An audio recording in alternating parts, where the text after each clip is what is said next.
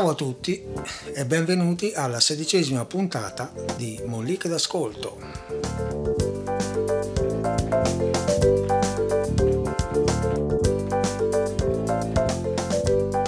Uno dei preconcetti più difficili da sradicare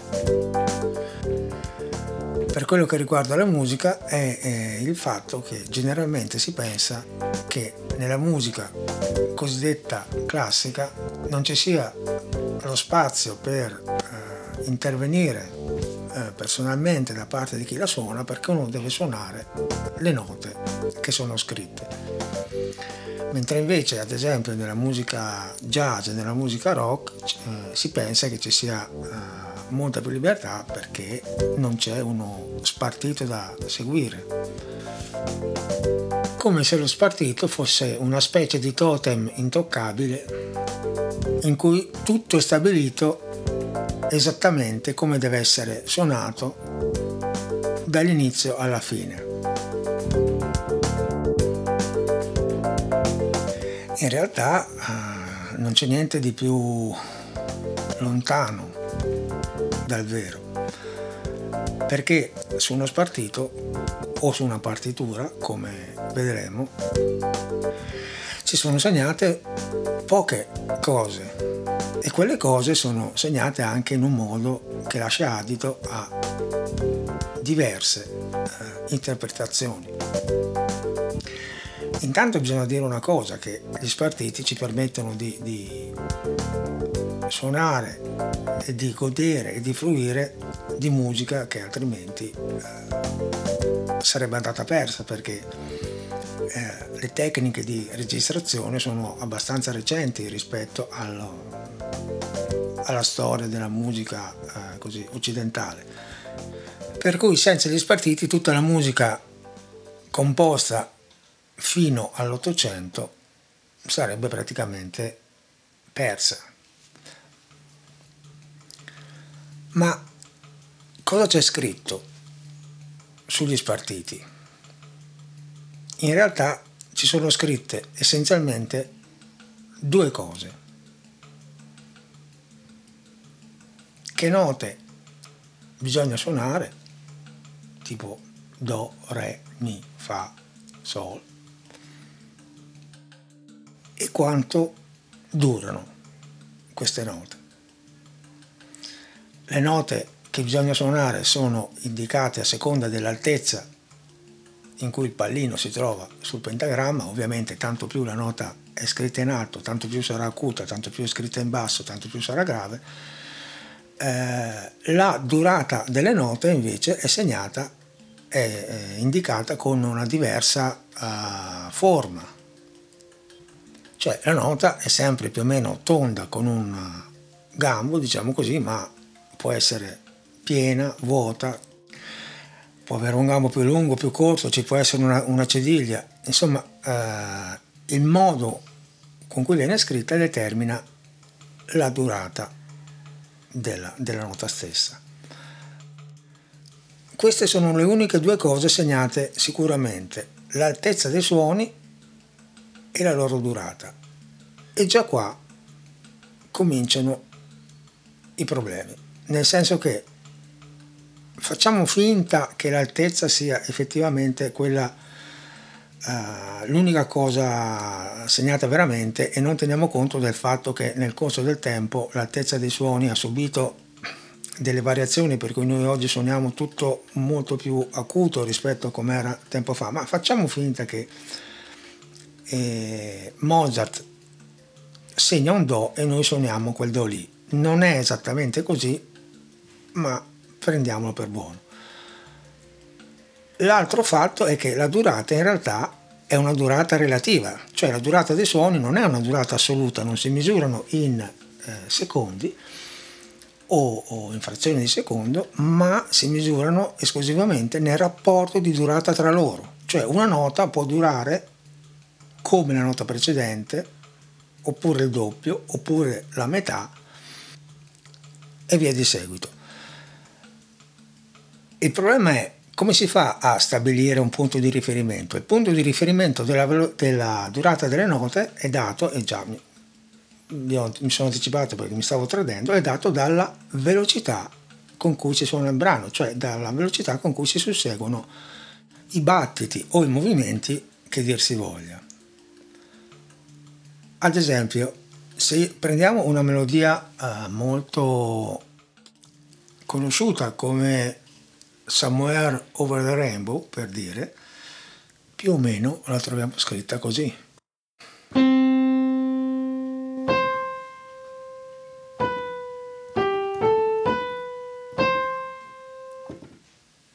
Ok?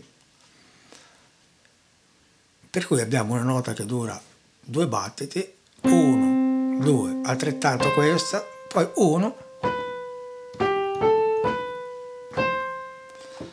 la terza nota dura la metà de, delle prime due e le altre durano la metà della terza, cioè una dura due battiti, quell'altra dura due battiti, l'altra dura uno e poi le altre metà. Ma il problema è chi stabilisce quanto dura un battito? Perché la stessa melodia si potrebbe suonare anche così.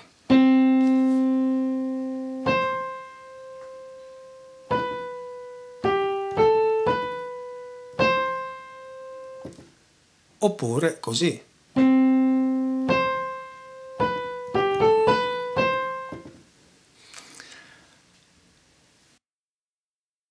sono molto diverse e qua stiamo parlando solo di sette note. Immaginatevi questa cosa su un brano di proporzioni più ampie. La velocità determina quanto durano le note in rapporto tra loro, ma se la velocità è diciamo lenta, tutte le note avranno valori molto più lunghi, se la velocità è molto sostenuta, tutte le note avranno valori molto eh, più brevi. Per cui Già di queste due cose che vi ho detto, la prima la diamo per buona, l'altezza dei suoni, ma non è esattamente così, la seconda è veramente relativa alla scelta che l'interprete fa della velocità. Voi direte, eh, ma sugli spartiti c'è scritto, sì, ci sono delle indicazioni. Innanzitutto le indicazioni eh, di velocità compaiono da un certo periodo storico in poi, prima non c'erano. Dopodiché le indicazioni di velocità eh, hanno dei nomi molto carini e simpatici, andante, moderato, presto, allegro, allegro con brio. Carini e simpatici, ma difficili da definire oggettivamente. È evidente che allegro vuol dire veloce e andante è un po' meno veloce, ma il problema è andante come? Come qualcuno che sta passeggiando in un pomeriggio primaverile o come qualcuno che deve arrivare in un posto ed è abbastanza in orario ma non propriamente tanto da prendersela così comoda. E, e veloce, veloce come? Come qualcuno che deve prendere un mezzo eh, ed è, in ritardo per cui va di fretta o come qualcuno che sa che comunque ha ancora un po' di tempo ma non troppo per cui deve comunque affrettarsi con un passo abbastanza eh, sostenuto. E poi la velocità come noi la, la, la viviamo oggi, per esempio in una, in una, in una città molto grande, eh, la velocità con cui noi ci muoviamo è la stessa della velocità di un paese di, di provincia, di, di, campagna o di montagna dove i ritmi sono diversi. Eh, no, già questo è un altro punto controversa su cui eh, si può ragionare a lungo. L'altro fatto è, ok, io prima avevo suonato quella melodia, ma potevo anche suonarla, ad esempio, così.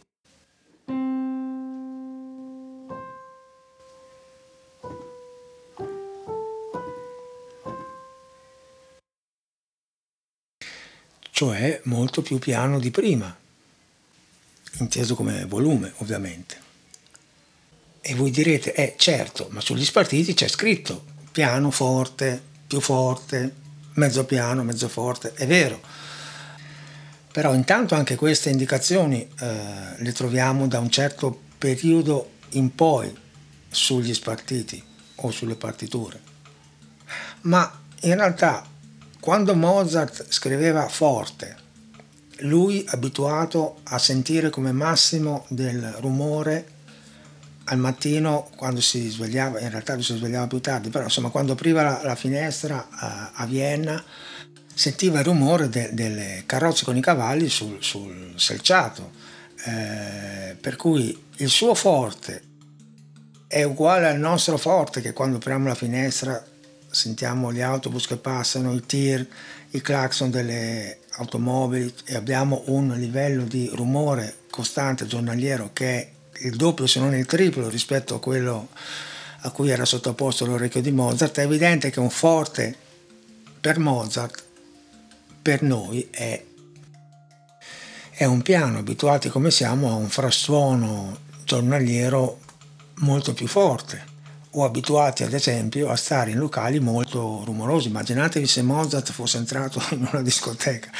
sarebbe uscito praticamente immediatamente mettendosi le mani nei capelli o nella parrucca come, come avevano allora. Uh, per cui anche questa cosa qua del uh, piano o forte e della indicazione di velocità sono chiaramente, dipendono chiaramente da, dal periodo no? in cui il, brano è stato, è stato composto, che sono uh, diciamo uh, indicazioni uh, abbastanza difficili oggi da, da interpretare. Eh, tutte queste variabili fanno sì che quando uno prende in mano uno, un, uno spartito deve attuare una serie di, di scelte che poi determineranno in maniera molto radicale il risultato uh, finale. E come fa uno ad attuare queste scelte? si, si, informa, studia, legge eh, manuali dell'epoca, guarda per esempio i, i quadri in cui sono, sono raffigurati gli strumenti che venivano utilizzati, perché poi in realtà uh, nelle varie epoche venivano utilizzati strumenti diversi oppure strumenti come quelli di oggi simili ma costruiti in maniera leggermente diversa. Um, e poi eh, i, manuali appunto sulla prassi esecutiva del periodo, sul fatto che ad esempio uh, più si va indietro nel tempo uh, e le, più le compagini diciamo così orchestrali erano composte da un numero uh, ridotto di, di, di, di, persone, per cui certamente Mozart non avrà mai suonato con un'orchestra di 113 elementi come succede per esempio con la Salomè di Strauss che è dell'inizio del 1900. E più si va indietro nel tempo, più tutto questo diventa uh, nebuloso e diventa difficile da interpretare. Immaginatevi che Bach, per esempio, uh, indicava come strumenti da eseguire generalmente clavier, cioè intendeva tastiere, poteva essere eh, organo o clavicembalo. Chiaramente guardando poi lo spartito eccetera, chi deve suonare capisce se è una musica dedicata all'organo e al clavicembalo, capisce anche che se è una musica sacra chiaramente sarà destinata all'organo, strumento che era presente nelle cattedrali, se una musica invece diciamo così profana è più facile che fosse per il clavicembalo che era uno strumento presente e comune in quasi tutte le, uh, le case. Ma perché questa lunga premessa? Perché in realtà il problema di spiegare questo, questa particolarità, cioè il fatto che, che la musica, anche la musica cosiddetta classica, io continuo a dire cosiddetta perché in realtà la musica classica è riferita a un periodo molto breve che dura semplicemente 50 anni nella seconda metà del Settecento, ma comunque teniamo per buona questa definizione che, prende, che mette insieme un sacco di personaggi completamente diversi. Tutti, va da Monteverdi a Stravinsky, passando per Bach o per Mozart, per, per che ne so, Ligeti piuttosto che Bartok, cioè casino inenarrabile, come mettere insieme nella storia dell'arte Giotto e, e Mondrian o, o, Pollock per dire. No? Uh, comunque spiegare questa, questa cosa, uh, per esempio a, a, ai ragazzi de, delle accademie nelle quali lavoro, è, è, sempre stato abbastanza difficile perché eh, è, è un preconcetto radicato molto profondamente il fatto che bisogna suonare quelle note lì punto.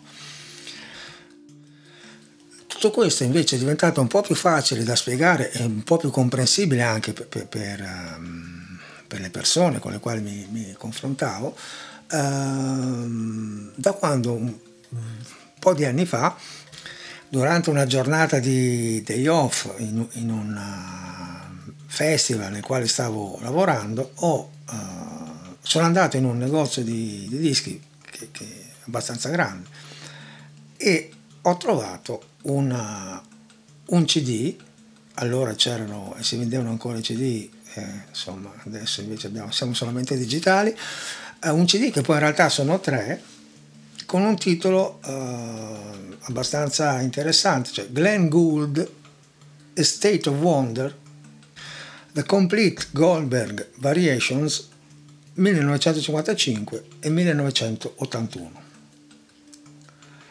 Allora, Glenn Gould, Goldberg Variations o Variazioni Goldberg in italiano e il nome che manca, ma che è quello più importante, è quello di Johann Sebastian Bach, che è quello che ha scritto le Goldberg Variations o le variazioni Goldberg. Allora, Bach ha scritto questa, queste variazioni Goldberg in un periodo che va più o meno uh, dal 1741 al 1745. Tenete conto che Bach è morto nel 1750, quindi um, qualche anno prima insomma, della, della sua morte.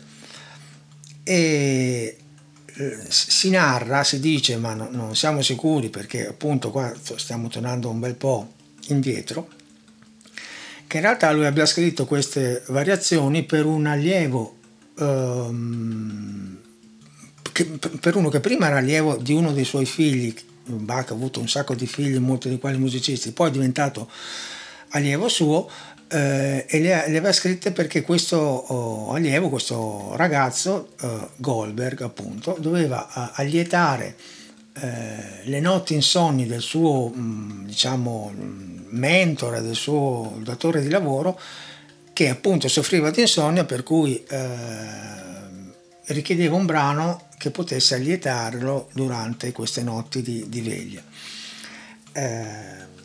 Perché dico che questo episodio è abbastanza uh, così, mm, non, siamo, non siamo molto sicuri che sia, si sia verificato uh, veramente. Intanto è un episodio narrato da, da, una persona già nel 1800, per cui 50 anni, 60 anni dopo i fatti è già lì. E poi comunque è, è, abbastanza strano che questa cosa molto particolare, molto impegnativa come le variazioni Goldberg, Bach le avesse scritte per un ragazzo che allora aveva 15 anni, che per quanto potesse essere geniale esecutore, magari non era del tutto in grado di, di, di suonare eh, quelle cose lì. Eh, e poi anche perché ehm, sempre questo, questo personaggio nel 1800 narra che Bach sia stato pagato molto bene eh, per, questa, per questo lavoro eh, e, tutto gli fosse stato consegnato una somma di denaro molto forte in una coppa di, eh, d'oro, in realtà no, del denaro non c'è nessuna traccia, ma questo è abbastanza logico, ma non c'è nemmeno nessuna traccia di questa coppa, per cui eh, l'episodio è abbastanza dubbio. Eh, in ogni caso, eh, le variazioni Goldberg sono sostanzialmente una, una un'operazione tipica di Bach, nel senso quando lui prendeva una cosa, la, la sviscerava in tutti i suoi aspetti, per cui c'è una uh, melodia, un'area iniziale che poi viene variata come velocità, come scelta del ritmo, come andamento melodico, come sviluppo globale de, de la, del brano stesso e poi alla fine viene riproposta l'aria per chiudere questo cerchio. Eh, intanto c'è da dire che per trovare questo tipo di, di, Beh, sono molto famose per cui basta il nome, ma in realtà, come in tutte le, le, le opere di Bach, eh, anche le variazioni hanno un numero di catalogo che è BWV 988. Eh, il catalogo di, di Bach comprende circa 1200 numeri. E quando si parla di numeri non si intende 1200 eh, canzoni, cioè un numero poteva anche essere una cosa di una durata molto sostenuta, tipo che ne so, la messa in Si minore di Bach dura un'ora e tre quarti, quasi un'ora e cinquanta ed è un numero di catalogo, immaginatevi 1200, eh, immaginatevi quanto scriveva Bach, quanto scrivevano tutti i suoi colleghi in quel periodo lì, che erano dei veri e propri artisti, ma anche de- degli artigiani che scrivevano musica eh, diciamo a sprombattuto, eh, non dico 24 ore su 24, ma insomma più o meno. Comunque le variazioni Goldberg sono il numero 988. Vi dico questo perché le variazioni Goldberg le trovate, come vi ho detto, appunto anche come nome, ma se voi cercate qualsiasi altro o molti altri dei, dei lavori eh, di Bach, il numero di catalogo è fondamentale perché altrimenti molto difficilmente riuscirete a trovare quello che, che, che vi interessa. L'altra cosa che, le altre cose che c'erano su, e che ci sono su questo CD, appunto, una è, è il fatto che abbiamo due versioni di queste variazioni Goldberg, una del 1955 e una del 1981. E la cosa interessante è che queste due versioni sono suonate dallo stesso musicista, Glenn Gould. Glenn Glenn come Glenn, Gould come Gould, Gold in pratica. E chi era Glenn Gould? Glenn Gould è, è, è stato un uh, musicista, un pianista um, del secolo scorso, nato nel 1932 e morto 50 anni dopo, nel 1982, quindi praticamente un anno dopo l'ultima versione della variazione Goldberg Um, tipo molto particolare, pianista stratosferico, pianista della Madonna, proprio eh, un tipo particolarissimo, con una mente vivacissima, un, un, un, genio, con delle idee molto particolari sulla musica, alcune delle quali condivisibili, altre meno, ma comunque veramente un personaggio molto interessante e talmente particolare mh, per dirvi lui nel, al, nel momento, nel culmine della sua carriera eh, artistica e concertistica um, alla fine degli anni 50, prima degli anni 60, praticamente uh, ha deciso di non suonare più in pubblico e di dedicarsi esclusivamente alla registrazione uh, in studio perché lui sosteneva che la registrazione era l'unico modo reale in cui la musica potesse eh, manifestarsi e lui e invece eh, la performance in pubblico era qualcosa di fittizio nel quale lui non era più interessato e, non, eh, e alla quale non, non credeva più. Eh, immaginatevi, cioè fatto uno, cioè, al massimo de, de, della, della popolarità, che, che, si ritira dalle scene così è veramente già questa una, una cosa particolare. Poi ha, cioè, la sua vita è piena di aneddoti, tipo il fatto che lui eh, in qualsiasi posto dove andava, anche nello suo studio di registrazione, si portava sempre dietro la sedia sgangheratissima, molto più bassa di quello che doveva essere, per suonare il pianoforte e stava quasi praticamente su questa sedia molto bassa, sempre, non dico appollaiato, sulla tastiera, ma quasi con una mm, posizione che, che qualsiasi insegnante sconsiglierebbe di prendere, ma che lui evidentemente eh, nella, con la quale lui si trovava eh, a suo agio. Eh, la cosa particolare appunto di, di, di questo disco è che eh, ci fa capire molto più facilmente di mille parole eh, che cosa vuol dire suonare uno, uno spartito e cosa vuol dire interpretare quello che c'è scritto. Mm, perché nella mm, prima versione, diciamo quella del 1955, eh, Glenn Gould ha suonato l'aria iniziale delle variazioni Goldberg di Bach così.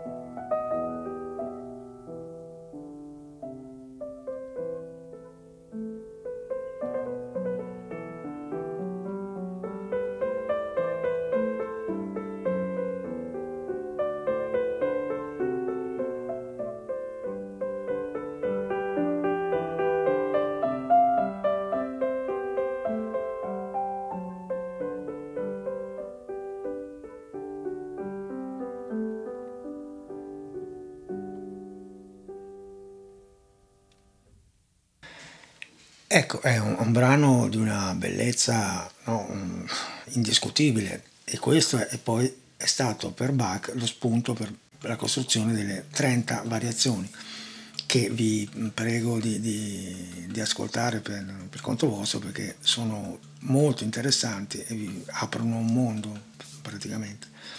Ma quello che vorrei farvi notare oggi è che intanto questa, questo brano dura un minuto e 53 uh, eh, secondi. E, ehm, ed è uh, già mh, di per sé molto significativo, molto uh, particolare, anche perché tenete conto che Glenn Gould suona questo, questa composizione del 1740 più o meno, eh, con uno strumento che nel 1740 non c'era, o meglio, era appena agli inizi, il pianoforte era stato inventato all'inizio del Settecento, ma diciamo che è entrato nel, nell'uso uh, verso la fine del secolo, per cui nel 1740 c'era il clavicembalo e non c'era il pianoforte. Questo ve lo dico perché eh, la cosa diventa ancora più eclatante, ancora più importante eh, quando ascolterete, cioè adesso, la versione del 1981 che dello stesso brano da Glenn Gould. L'inizio di questa versione è questo.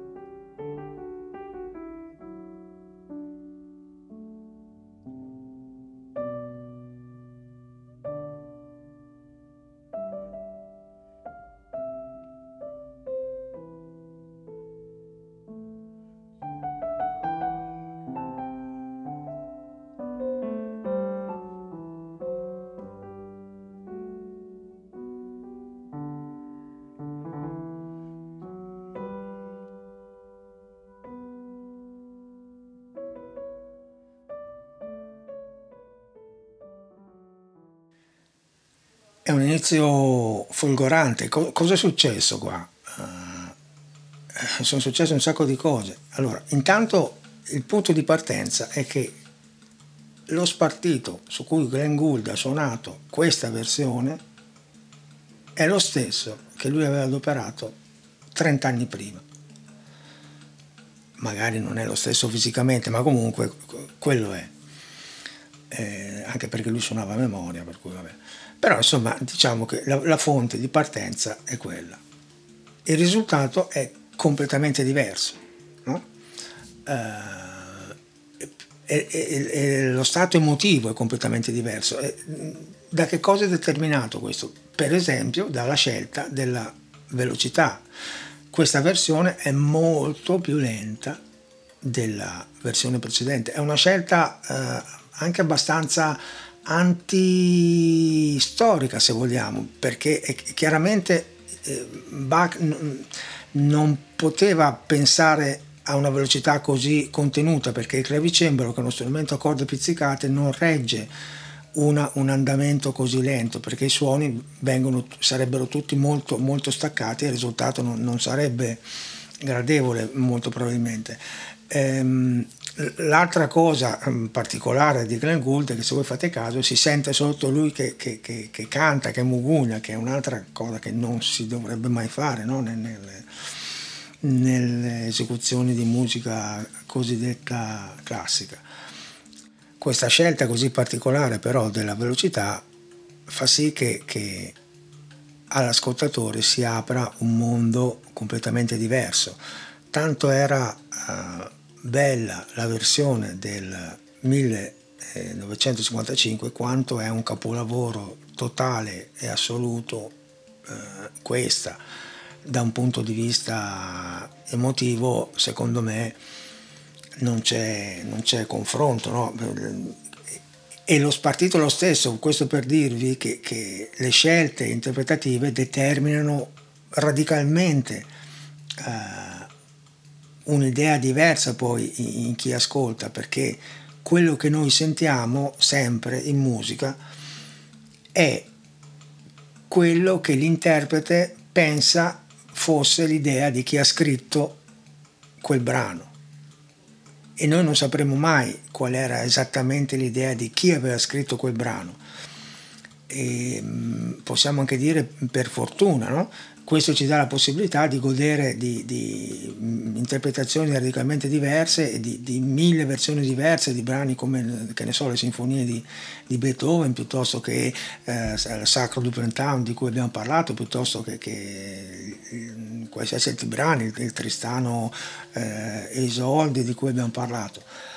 Volevo farvi sentire per capire realmente che cosa vuol dire la velocità e che cosa vuol dire la cura del suono, quello che succede al minuto più o meno 2, 2 10 quando finisce una, una, una, frase, diciamo così, del brano e Glenn Gould introduce eh, l'altra parte con una delicatezza veramente eh, fuori dell'umano, possiamo dire.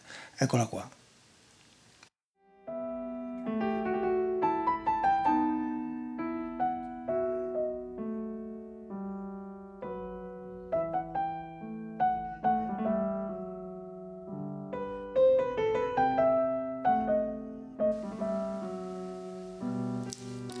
Qua sta finendo e qua invita l'altra frase.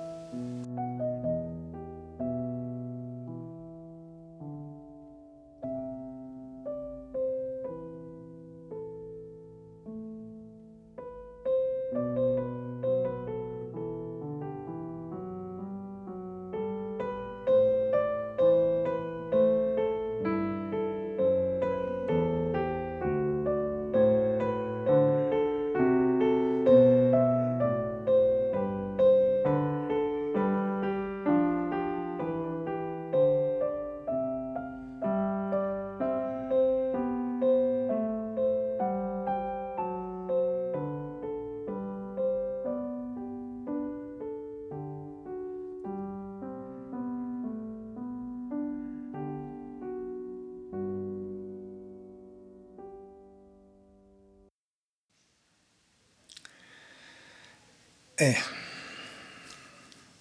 come dico spesso, c'è, c'è poco, c'è veramente poco da, da dire. Um, sì. Diciamo che, che, la durata di questa uh, versione è 3 minuti e 05. Quell'altra era 1 minuto e 51, per cui è un terzo più, più lenta, che è uno, un, è uno sproposito, è, una, cioè è una scelta veramente radicale che ci fa capire quanto sia importante la figura di chi esegue questi spartiti su cui dovrebbe essere scritto tutto esattamente no, come va suonato. In realtà c'è scritto gran poco di come va suonato. E se voi prendete altre versioni delle variazioni di Goldberg, eh, di Bach, suonate da altri importantissimi musicisti, sia pianisti, sia eh, clavicembalisti, sia anche, eh, come succede spesso in Bach, con formazioni diverse, perché la sua musica si presta a essere eseguita anche con, uh, delle, con una strumentazione diversa da quella prevista in originale. Ecco, se voi eh, ascoltate queste stesse composizioni, con tut- questa composizione con tutte le sue variazioni, avrete comunque delle versioni completamente diverse l'una dall'altra, che vi daranno delle sensazioni eh, diverse. E questo viva Dio, perché um, il bello della musica è quello, nel senso non esiste appunto, come dico sempre, non esiste la versione definitiva, ma esiste l'idea che un interprete ha di quello che, che l'autore voleva trasmettere e, e, un interprete pensa che l'autore volesse trasmettere eh, una determinata cosa in un determinato modo e fa delle scelte che possono anche essere radicalmente diverse. qua la cosa eclatante, la cosa veramente incredibile è che lo stesso interprete fa due scelte interpretative eh, radicalmente diverse eh, a qualcuno può piacere di più la prima, a qualcuno può piacere di più la seconda. Secondo me la seconda è veramente lo stato dell'arte, de, de, dell'interpretazione, ma è un'opinione personale come al solito e come tale deve essere presa. Però devo essere grato a, a io personalmente a Glenn Gould e questo disco che mi ha risolto un sacco di problemi, nel senso che quando vengono fuori, no, anche in discussioni con, con, i ragazzi o con le persone con, con le quali mi confronto, uh, vengono fuori problematiche riguardanti l'interpretazione, gli spartiti, la musica, le note da seguire, io una volta mi spiegavo un sacco di cose, adesso faccio ascoltare queste due mh, versioni diverse dello stesso brano eseguite dallo stesso interprete e il 90% dei dubbi eh, vengono chiariti. Eh, e questo è, è il bello uh, della musica che non finisce mai di farti vedere nuovi percorsi e nuovi modi per arrivare ad un luogo che poi alla fine è sempre nostro e personale e ce lo troviamo dentro e la musica ci fa scoprire tanti modi diversi per arrivare poi sempre lì. Detto questo eh, ciao a tutti e come al solito fate i bravi.